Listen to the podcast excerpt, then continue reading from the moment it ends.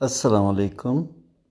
میرا نام عاقل ندیم ہے اور میرے اس ہفتے کے کالم کا موضوع ہے ایرانی عوام کی بڑھتی ہوئی سیاسی بے چینی۔ یہ طے بات ہے کہ عوام کی زبانوں پر کچھ عرصے کے لیے تو قدغن لگائی جا سکتی ہے، لیکن انہیں ہمیشہ کے لیے بند کرنا ممکن نہیں۔ ایسا ہی کچھ پچھلے دنوں ایران میں دیکھنے میں آیا ہے۔ اس حقیقت کے باوجود کہ وہاں باقاعدہ انتخابات ہوتے ہیں ایران کو ایک پولیس اسٹیٹ سمجھا جائے تو بھیجا نہیں ہوگا۔ وہاں انتخابات میں صرف وہی امیدوار حصہ لے سکتے ہیں جن کی مذہبی قیادت نے توثیق کی ہو۔ اس اس لیے ایران کی مذہبی قیادت وہاں کے انتخابی نظام اور اس کے نتیجے میں قائم ہونے والی پارلیمان اور حکومت سے زیادہ طاقتور ہے۔ وہ عوام کی اکثریت فیصلے مسترد کرنے کی طاقت بھی رکھتی ہے اور اپنے فیصلے طاقت کے زور پر مسلط بھی کروا سکتی ہے۔ اسی طرح انہیں ہماری طرح انتخابات کے دنوں ووٹوں سے کھیلنے یا محنت کرنے کی ضرورت نہیں پڑتی۔ اگر ملک کے معاشی آلات اچھے ہوں تو طاقت کا یہ متنازع استعمال کسی حد تک کامیاب رہتا ہے۔ لیکن اگر طاقت کا بے دریغ استعمال بھی جاری رہے اور معاشی مشکلات بھی بڑھ رہی ہوں تو یہ نظام زیادہ دیر نہیں چل سکتا۔ ایران میں اس ایران میں صورتحال اب اس نہج پر پہنچ چکی ہے کہ نہ وہاں۔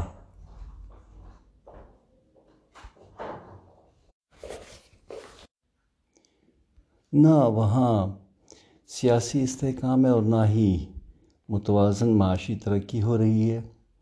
امریکہ کی عائد کردہ معاشی پابندیوں کی وجہ سے ایران کی تیل کی برآمدات تقریباً ختم ہونے کے قریب ہیں۔ جس کی وجہ سے حکومت کے لیے شدید مالیاتی مشکلات پیدا ہو گئی ہیں۔ ایران کی اپنے ہمسایہ مشرق وسطی کے ممالک، خصوصاً یمن، شام، عراق اور لبنان میں سیاسی مہم جوئی اور فوجی امداد کی ایک اپنی قیمت ہے، جو بیمار ایرانی معیشت کے اوپر ایک بہت بڑا بوجھ بن رہی ہے۔ موجودہ سیاسی بے چینی کی فوری وجہ تیل کی قیمتوں میں بے پناہ اضافہ بنی ہے۔ ایرانی عوام ہمیشہ سے سستے تیل کے عادی رہے ہیں اور اس کی قیمتوں میں اس ناقابل برداشت اضافے نے عوام کو جو کہ پہلے سے ہی ایک مشکل سیاسی زندگی گزار رہے ہیں، شدید معاشی مشکلات سے بھی دوچار کر دیا ہے۔ قیمتوں میں اضافے کے خلاف عوامی رد عمل کو ایرانی فیصلہ سازوں نے ایک چیلنج سمجھتے ہوئے اس سے طاقت کے ذریعے نمٹنے کا فیصلہ کیا، جس کے نتیجے میں سینکڑوں اموات کی خبریں آئی ہیں۔ ایمنسٹی انٹرنیشنل کے مطابق تقریباً دو سو مصدقہ اموات ہیں، جبکہ دیگر ذرائع کے مطابق تقریباً چار سو سے زیادہ اموات ہوئی ہیں۔ مرنے والوں میں زیادہ تر نوجوان شامل ہیں، زخمیوں کی تعداد ہزاروں تک پہنچ چکی ہے۔ ایک چھوٹے سے شہر معاشر، جس کی آبادی تقریباً ایک لاکھ بیس ہزار نفوس پر مشتمل ہے، اس میں اٹھارہ نومبر کو تقریباً ایک سو اموات ہوئیں۔ جو اعداد و شمار اب تک مل سکے ہیں، ان کے مطابق مارے جانے والوں میں زیادہ تر بے روزگار نوجوان تھے، جن کی عمریں انیس سے چھبیس سال کے درمیان میں تھیں۔ توقع کے عین مطابق ایران کے سرکاری ذرائع ابلاغ نے ان تمام معاملات میں مکمل چپ ساد رکھی ہے۔ احتجاج کرنے والوں کے ساتھ چار دنوں میں اس طرح کا تشدد ایران میں اسلامی انقلاب کے بعد پہلی دفعہ دیکھا گیا ہے۔ پچھلی دفعہ اس طرح کے واقعات دو ہزار نو کے صدارتی انتخابات کے بعد دیکھنے میں آئے تھے، جس میں تقریباً دس ماہ کے دوران بہتر اموات دیکھنے میں آئیں۔ احتجاج کو پھیلنے سے روکنے کے لیے پہلی دفعہ ایران میں انٹرنیٹ ایک ہفتے کے لیے مکمل طور پر بند کر دیا گیا۔ معلومات، تصاویر اور فلمیں انٹرنیٹ کے کھلنے کے بعد آہستہ آہستہ منظر عام پر آنے لگی ہیں۔ اب یہ بھی ظاہر ہونے لگا ہے کہ اس احتجاج کی لہر جغرافیائی طور پر کافی وسیع ہے اور صرف معاشی مشکلات ہی اس کی واحد وجہ نہیں ہیں۔ ایرانی عوام کی موجودہ نظام حکومت پر بے اطمینانی اور غصہ بھی اس احتجاج کا ایک اہم حصہ ہے۔ اس احتجاج کا ایک قابل غور پہلو یہ بھی ہے کہ یہ زیادہ تر ان علاقوں میں ہوا جہاں حکومت کے مختلف معاشی پروگراموں سے پچھلے سالوں میں قابل ذکر ترقی ہوئی۔ وہاں کی عوام اپنے آپ کو با اختیار محسوس کرتے ہوئے کسی بھی معاشی رعایت کو ختم یا کم ہوتے ہوئے نہیں دیکھ سکتے، کیونکہ ان رعایتوں کا خاتمہ انہیں پھر غربت کی طرف دھکیل سکتا ہے۔ یہ بھی دیکھنے میں آیا ہے کہ زیادہ تر نوجوان طبقہ احتجاج کی طرف مائل ہے اور حکومت مخالف مظاہروں میں انہوں نے ہمیشہ بڑھ چڑھ کر حصہ لیا ہے۔ یہی نوجوان موجودہ انتخابی نظام سے بھی نالاں ہیں۔ جن علاقوں میں احتجاج زیادہ شدت سے ہوا ہے، ان علاقوں میں پچھلے انتخابات میں شرح ووٹ بھی کافی کم رہی ہے، جو کہ انتخابی نظام سے مایوسی اور بدلی کا اظہار بھی ہے۔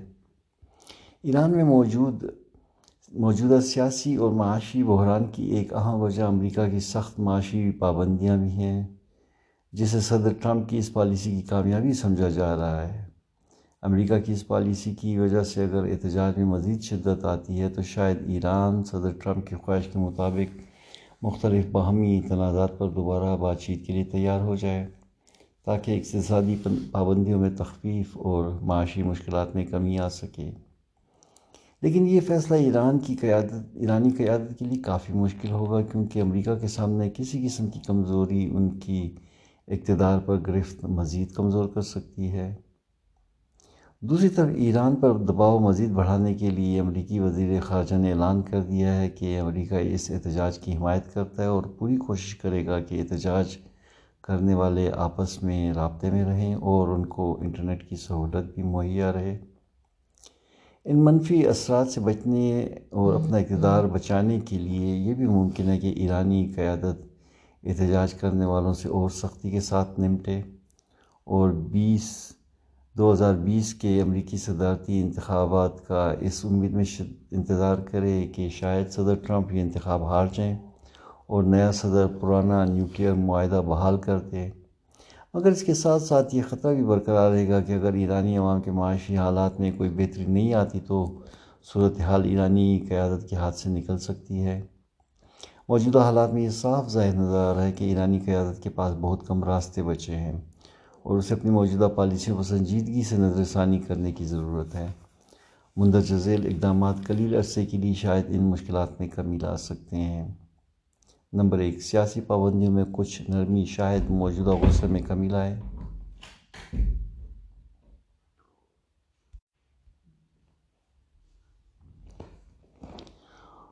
یہ تبدیلی کچھ دیر کے لیے ایرانی عوام کی توجہ دوسری طرف مبزول کر سکتی ہے اور حکمرانوں کو سانس لینے کی مہلت مل سکتی ہے۔ نمبر دو، اس وقت علاقے میں ایران کے کسی بھی ملک کے ساتھ تعلقات زیادہ اچھے نہیں ہیں۔ ایران کو اپنے ہمسایوں کے تحفظات پر توجہ دینے کے علاوہ علاقے میں اپنے حربی اخراجات میں کمی لانے کی ضرورت ہے۔ اس قدم سے خطے میں کشیدگی میں بھی کمی آئے گی اور ایران پر اقتصادی بوجھ بھی کم ہوگا۔ Number three. ایک حکمت عملی کے تحت ایران کو امریکہ سے باہمی تنازعات پر دوبارہ بات کرنے کا اشارہ دینا چاہیے اور اسے طول دیتے ہوئے امریکہ کے صدارتی انتخابات کے نتائج کا انتظار کرنا چاہیے۔ ایرانی امام کے رد عمل میں ہمارے لیے بھی کئی سبق چھپے ہوئے ہیں۔ ہمارے وزراء جس طرح بڑھتے ہوئے افراد زر اور اس کے عوام کے معیار زندگی پر بیانک اثرات کو غیر سنجیدگی سے لے رہے ہیں، اس کو کوئی اس کا کوئی ناخوشگوار نتیجہ بھی نکل سکتا ہے۔ سیاسی حکمرانوں اور حکومتی عہدیداروں کو ایرانی عوامی احتجاج کے عوامل کا بغور مطالعہ کر کے ان سے سبق سیکھنے کی ضرورت ہے۔ حکومت کو یاد رکھنا چاہیے کہ ایوب خان کی مضبوط ترین حکومت کا خاتمہ سیاسی مسائل کے علاوہ خوردنوش کی اشیاء کی قیمتیں بڑھنے سے ہوا تھا۔ شکریہ۔ السلام علیکم۔